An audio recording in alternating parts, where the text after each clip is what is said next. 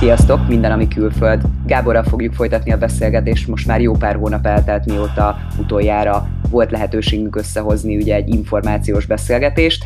Elég sok minden történt, a Covid helyzetet nem is akarjuk említeni, sok hír van erről, de nem erre szeretnénk kitérni. Szia Gábor, köszönöm a lehetőséget. Kezdjük azzal, hogy mi is történt veletek június 24-én. Szia Gábor! Hello Szilvi, sziasztok! Június 24-én végre megtörtént az, amire nagyon-nagyon vártunk, és amiért végül is kijöttünk Ausztráliába, állampolgárok lettünk. ez a nagy esemény történt velünk. Kicsit nem úgy igazából, ahogy számítottuk, mert online lett, ahogy említetted, pontosan a Covid miatt, de hát ez magán a tényen annyira nem változtat, úgyhogy nagyon boldogok vagyunk, végre megvan. És ezt hogy kell elképzelni, hogy történt ez online?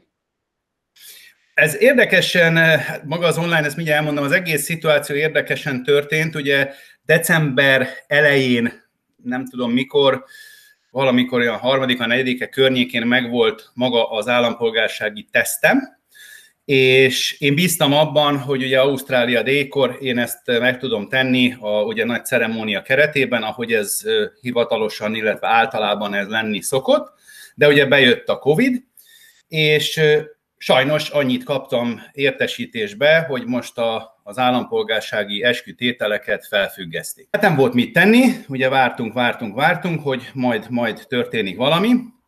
Történt is, először a hírekbe jött, hogy a, az ausztrál állam el fogja kezdeni online az eskütételeket, vagy az eskütételeket levezényelni, és erre akkor, hogy, hogy majd fogjuk kapni az értesítést, ami nagyjából ilyen május végével meg is jött, és május végén ebbe az értesítésbe annyi volt, hogy nekem egy linken kellett visszaválaszolnom, adtak három alternatív időpontot, hogy én válasszam ki, hogy nekem melyik a megfelelő.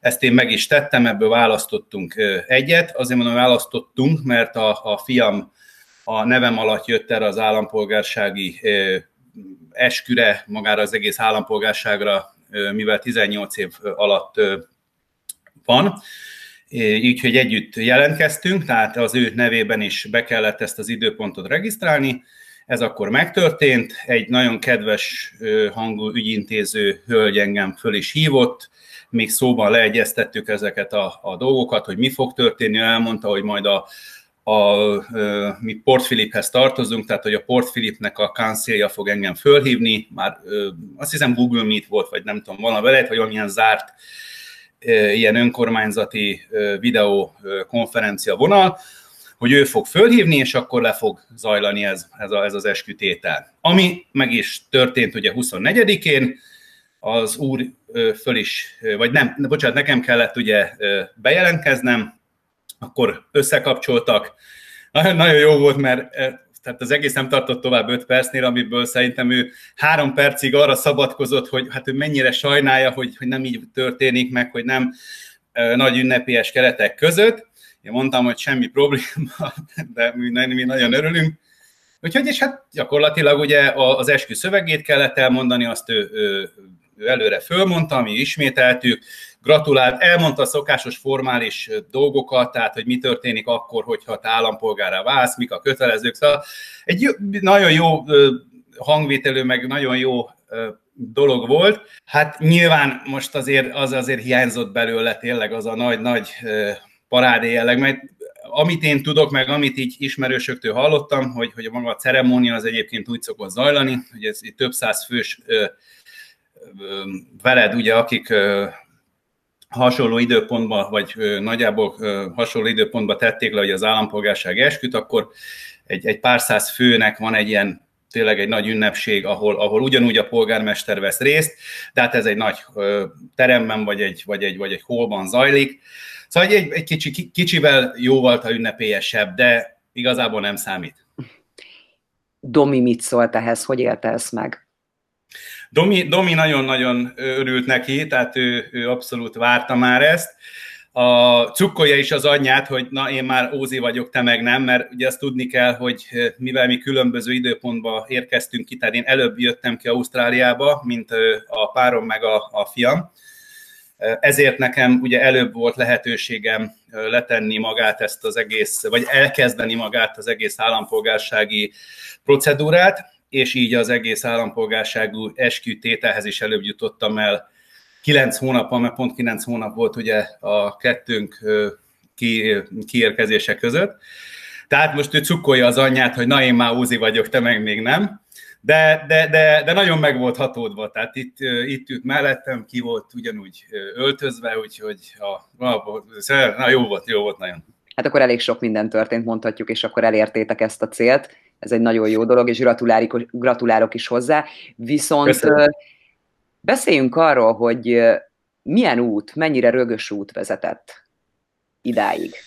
Én igen, szoktam mondani, hogy lehet, hogy mi nem vagyunk egy jó példa erre, ugye megkérdezni, hogy mennyire rögös út, mert mi nagyon-nagyon úgymond egyszerűen érkeztünk, illetve egyszerűen érkeztünk, de hogy viszonylag simán zajlott a mi, a mi állampolgársághoz vezető utunk.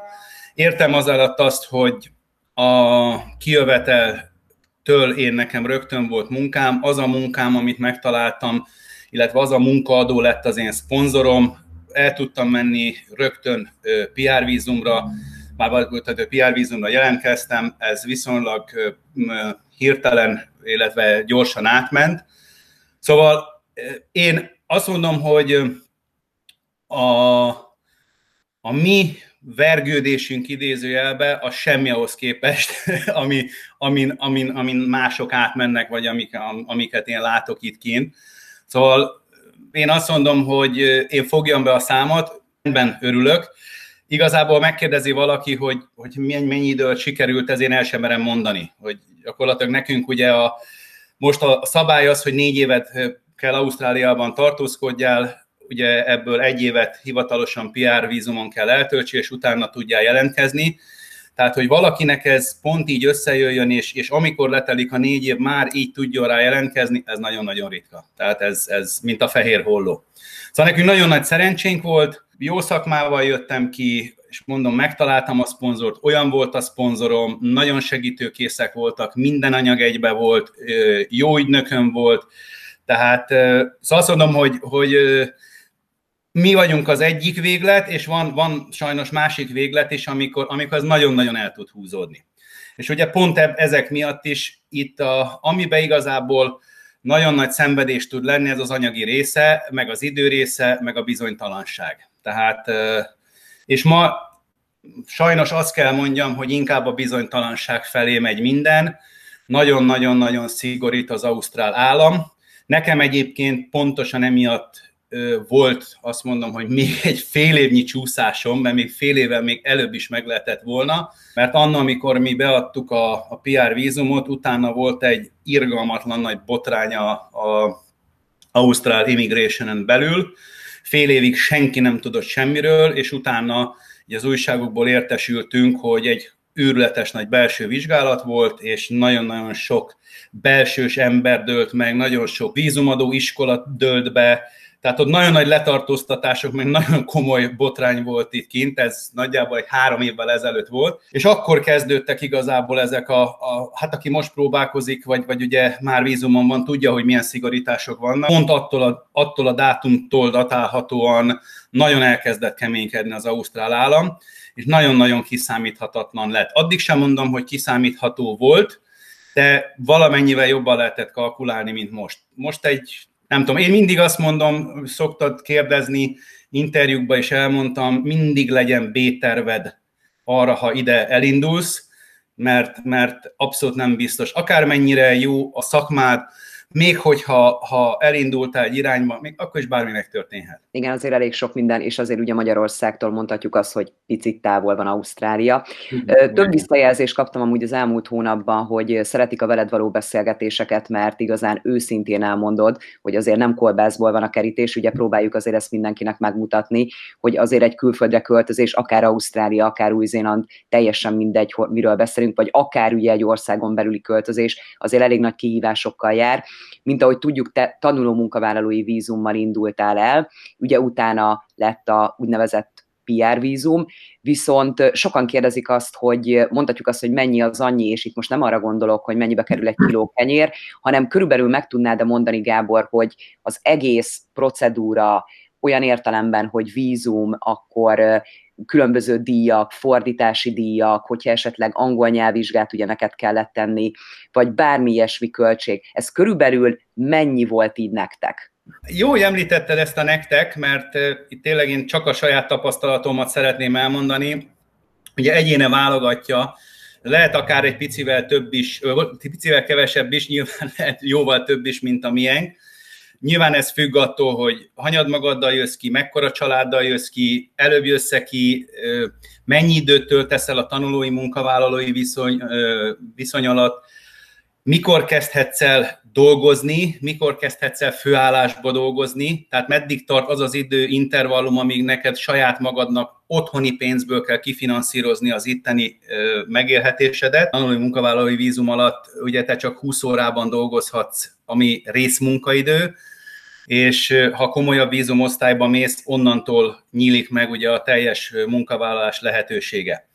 De ugorjunk akkor oda, hogy ez nekem annó mibe került, ha jól emlékszem, maga a vízumintézés, most a tanulói munkavállalói vízumintézéséről beszélek, az ilyen 500-550 dollár körül lehetett.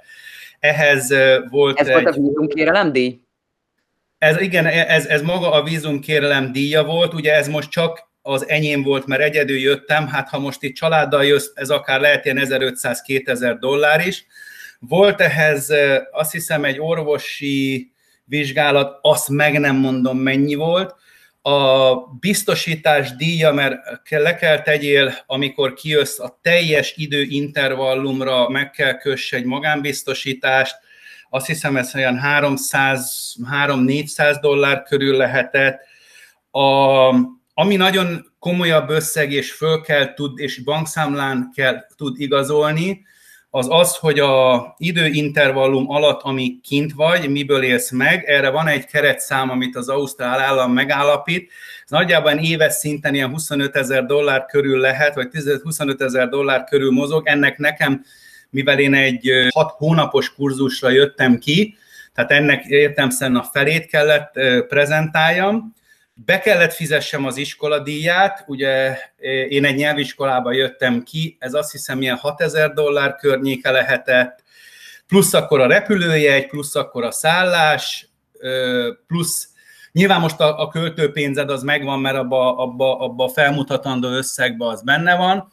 Szóval ez így, ez így az alap megindulás, ez, ez, ez, ez, ez egy ilyen 20 ezer dollár környéke, és akkor egy főről beszéltünk és arról beszélünk, hogy vagy egy tanulói munkavállalói vízumon. Na most ezek után, ha szerencséd van, ugye akkor mondjuk az alatt az időintervallum alatt, amíg neked ez a tanulói munkavállalói vízum tart, te találsz egy következő vízum lehetőséget, mondjuk az én esetemben, hogy én megtaláltam egy céget, akinél egyrészt el is tudtam kezdeni dolgozni, tehát már el tudtam kezdeni valamennyi pénzt is keresni, Pluszba ők mögém álltak szponzorként, és belépőt biztosítottak nekem a PR vízumhoz, ami annó azt hiszem olyan 1500-2000 környékén volt a, a, az enyém, és majd amikor, majdan, amikor ugye kijött a, a Betty, feleségem meg Domi fiunk, akkor, akkor a Bettire ugye nagyjából egy ugyanennyit, a Domira valamennyivel kevesebbet kellett fizetnem. Akkor már nem kellett fölmutatnom semmilyen összeget, viszont ha jól tudom, és mondjuk valaki úgy jön ki Ausztráliába, hogy állami szponzorizációval például sikerül neki rögtön PR-ra érkeznie, azt a összeget, ugye, amiből megél az elején, azt ugyanúgy prezentálni kell, és, és föl kell tudja mutassa. Hát milyen költsége? Volt például ilyen, ilyen költség volt még, hogy fordítási költségek, mert ugye rengeteg hivatalos papírt kell lefordítani, hát ez olyan 1000-1500 dollár környéke tud lenni. Ugye az sem mindegy, ez nagyon fontos hozzátenni, hogy milyen ügynöknél, vagy milyen ügynökkel intézed a, az ügyeidet mert ez most például, csak mondtam ezt a 2000 dolláros díjat, most induljunk egy 2000 dolláros díjból, ez akár, ha mondjuk Ausztrálián belül választasz magadnak egy ausztrál ügynököt, most ausztrál állampolgárságú, anyanyelvű ausztrál ügynöki irodába, ez lehet akár a kétszerese is, simán ez a díj. Összköltség úgy nagyjából, megint azt mondom a mi esetünkben, amíg mi eljutottunk a PR-ig, illetve addig, ameddig azt mondom, hogy el tudtuk kezdeni finanszírozni magunkat, és már nem kellett hozzátenni mondjuk az otthoni pénzből, hát ez a mi esetünkben valahol ilyen, ilyen szerintem ilyen 80 ezer dollár környékén állt meg, és mi egy háromtagú család vagyunk, és nekünk azt mondom, hogy nagyon-nagyon egyszerűen simán működött a dolog. Említetted azt, hogy így szeretik nézegetni a, a, a velem készített interjúkat, mert, mert hogy én őszintén beszélek. Igen, tehát én nem fogom azt mondani, hogy gyere ide, és hogy itt neked minden sikerülni fog. Én pontosan amikor te kérdezel engem, én pont arra szeretném fölkészíteni az embereket, hogy hogy lehet, hogy ez nem fog összejönni, sőt, azt mondom, hogy sajnos az esetek most nagyobb többségében lehetséges, hogy valamilyen nem várt dolog a te vízum ügyintézésed során be fog következni, és nem azért, mert te hibáztál, nem azért, mert az ügynök hibázott, hanem pontosan azért, mert az Ausztrál államnak most olyanja van. Hova tovább nem mondjak most más példát, itt a Covid. Erről aztán még az Ausztrál állam se tehet, de most csak aki például most olyan vízumon van, hogy, hogy menne, és most minden megállt. Tehát senki, leálltak az ügyintézések, a párom ugye ő még a, az állampolgársági tesztre vár éppen, egyszerűen leállították itt Viktóriában, ugye most egy stage 4-os lockdown van, ami azt jelenti, hogy semmi. És, és neki május 14-ére volt időpontja az ausztrál állampolgársági teszt írásra, annyi jött, hogy pocsi, ezt most fölfüggesszük, majd until further notice, és azóta hozzá se szóltak. Tehát, ha most bejön egy ilyen mondjuk nem várt vagy nem tervezett dolog, akkor azt tudni kell finanszírozni, azt, azt el kell tudni fogadni, erre neked valamilyen, most azt mondom, ha anyagilag nézed, akkor egy anyagi megoldásnak kell lenni, vagy adott esetben mondjuk ténylegesen tudnod kell azt a döntést meghozni, hogy, hogy nem, nem, ez, ez akkor ez nem sikerül.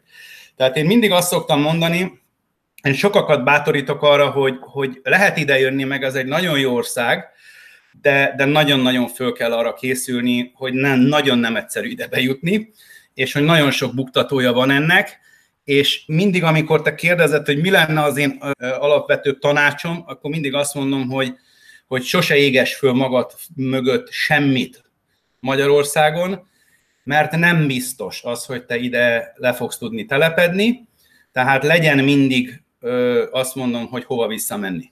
Igen, mondjuk ez egy nagyon jó tanács. Viszont lenne egy kérdésem, hogy te mit gondolsz magáról a vízum kötelezettségről? Ugye 2021. januárjától az Egyesült Királyság is vízumköteles lesz, többek között ugye magyar állampolgároknak is. Mit gondolsz, hogy aki már ott él Ausztráliába, végigcsinálta ugye egy, mondhatjuk azt, hogy viszonylag könnyű részen, nem annyira problémás részen ugye ezt az egész vízummacerát, hogy mit gondolsz, hogy az országoknak ez egy jó dolog, vagy te milyen pozitív, milyen negatív oldalát látod ennek? Pozitív oldalai ennek nyilván ugye az ország szempontjából ez egy őrületes bevételi forrás. A szűrhetőség, kontrollálhatóság nyilván az is egy pozitív dolog.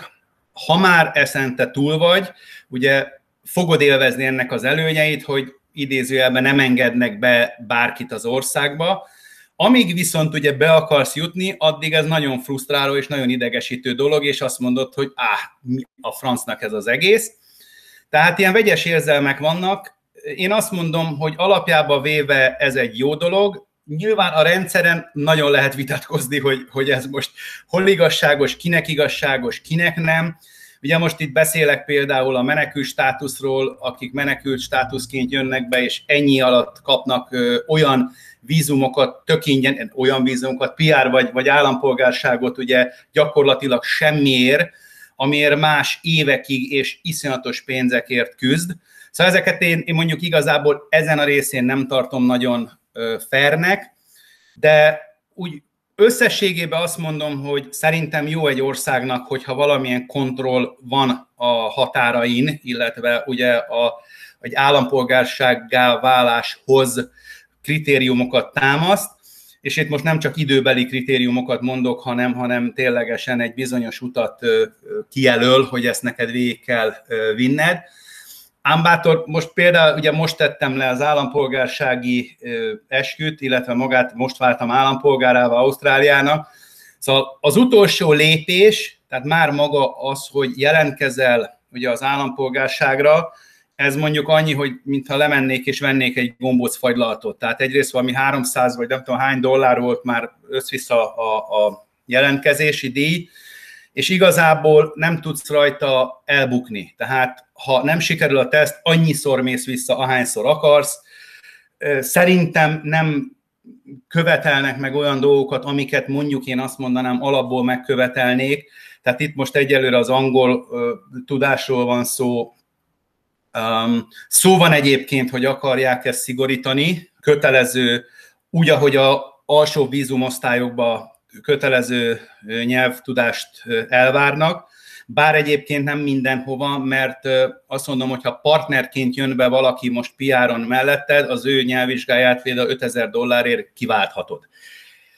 Ami azt mondom, hogy oké, okay, az, az még egyet is értek, de amikor már valakinek adsz egy állampolgárságot, tehát ott azért, hogy tudjon angolul beszélni, én most azt mondom, hogy szerintem az egy alapvető dolog. Én például ott kötelezővé tenném azt is, hogy csak akkor jelentkez, hogy jelentkezhetsz, ha előtte föl tudsz mutatni, mondjuk tegyük föl két évnyi folyamatos adózási múltat. Tehát, hogy, hogy ne az legyen, hogy itt bárki csak azért, hogy ide egy szociális hálóra rákapaszkodjon. De hát, hogy Ausztrália egy nagyon liberális ország, úgyhogy is egy, egy, egy nagyon welcoming country, attól függetlenül ugye, hogy szigorít, de, de bevándorlás párti. Szóval lehet ezen órákat vitatkozni? Az én véleményem az, hogy szerintem jó egy országnál, hogyha valamilyen vízum kötelezettség van, az ország szempontjából meg nyilván ugyanúgy jó bevételek és, és ugyanúgy a kontroll szempontjából. Még egy utolsó kérdésem ebben a beszélgetésben. Nagyon sokan szokták tőlem kérdezni, hogy igaz az, hogy Victoria államban, Melbourneben főleg lehet érzékelni azt, hogy össze-vissza van akár egy napon belül is mindenféle évszak? Ez igen, igen, igen.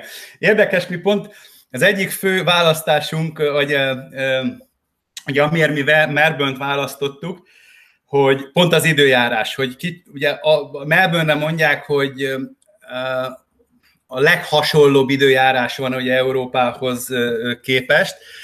Aztán amikor kijöttünk, és ténylegesen ezt megtapasztalod, hogy, hogy egy napon belül akár eshet, fújhat, süthet a nap, lehet reggel 5 fok, délután lehet 34 fok, tehát ilyen iszonyatos challenging az időjárás, de, de megszokható, tehát most azt mondom, az, az, aki érzékeny az időjárásra, nyilván az első mondjuk ilyen pár hónapban fogfejfájással küzdeni, tehát aki mondjuk tényleg így a, a, a frontok vonulása érint, de jó egyébként, szóval egy, egy, egy, ne, ne, nekem, nekem nagyon-nagyon nagyon tetszik. A, aztán, ha már sokat élsz itt, akkor például tudod, ez is egy érdekes, hogy a legmelegebb például itt melbourne az mindig délután 4 óra és 5 óra között van. Tehát sose az, amit mondjuk otthon volt, hogy, hogy ugye a nap felénél ugye a dél és ilyen egy, egy és két óra között van a legmelegebb, itt ez picivel el van csúszva, itt a 4-5 óra körül van például nyáron a, a legmelegebb.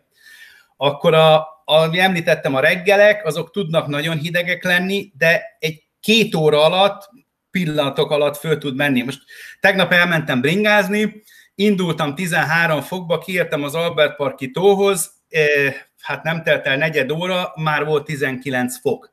Tehát 6 fokot úgy fölment, eh, és ugye föl voltam öltözve, tehát be, beöltöztem, pont azért, eh, mert, mert itt még mondom, megnéztem a hőmérőt, 13 fok, mondom, jó van, akkor szedjünk föl még, még, még, még egy réteget, és mond, mire kiértem a tó köré, hát jó, akkor már álltam neki öltözködni, már le, levenni a, a, az aláöltözetet. Szóval, hát ilyen. De én, én szeretem. Tehát van, aki például azt mondja, hogy Melbourne-ben, ah, én nem is megyek fő Gold ott mindig nyár van. Úgyhogy ami igaz is, csak hát ugye mondjuk ott biztos, hogy, hogy a, a, egy kicsit jóval a párásabb a levegő, Szóval van, aki azt szereti, van, aki ezt szereti, meg, meg nekem azért, azért az mindig is egy jó volt otthon, tudod, hogy akkor jött a tavasz, a nyár, az ősz, a tél, tehát egy kicsit így változatosságok vannak. Viszont az különösen jó, leszámítva azt, hogy mondjuk havat nem látunk sokat, ám bátor mondjuk telente, ha nincs az a Covid, akkor föl tudunk itt menni a, a, az Alpine régióba, ott, ott, ott lehet azért havat találni. Tehát mondjuk még ez is megvan, de a telek itt azért enyhébbek, tehát ilyen 10, 10 fok körül, sőt, ha nagyon enyhe tél van, mint például most idén volt, akkor végig az egész tél ilyen, ilyen 13-14 fokos volt. Nekünk így, mint család, nekünk, nekünk tényleg ez, ez, ez, ez, ez, úgy, ez, ez, ez úgy jó úgy a, a, a magyarországi múltból, hogy tényleg megvannak azok a évszak változatosságok, hát van, amikor ezt egy napon belül kapod meg, úgyhogy, de, de jó. Meg lehet szokni. Köszönöm szépen akkor a eddig beszélgetést, és hamarosan fogjuk folytatni, mert ugye jön majd a következő rész, amikor nem a vízumok, nem ugye a megélhetés olyan értelemben, hogy mennyi jutottatok el ugye idáig a célig, hanem az, hogy tulajdonképpen mennyi az annyi olyan értelemben, hogy a mindennapi költségek. Köszönöm szépen, Gábor, akkor hamarosan folytatjuk. Szia, szia! Hello, sziasztok!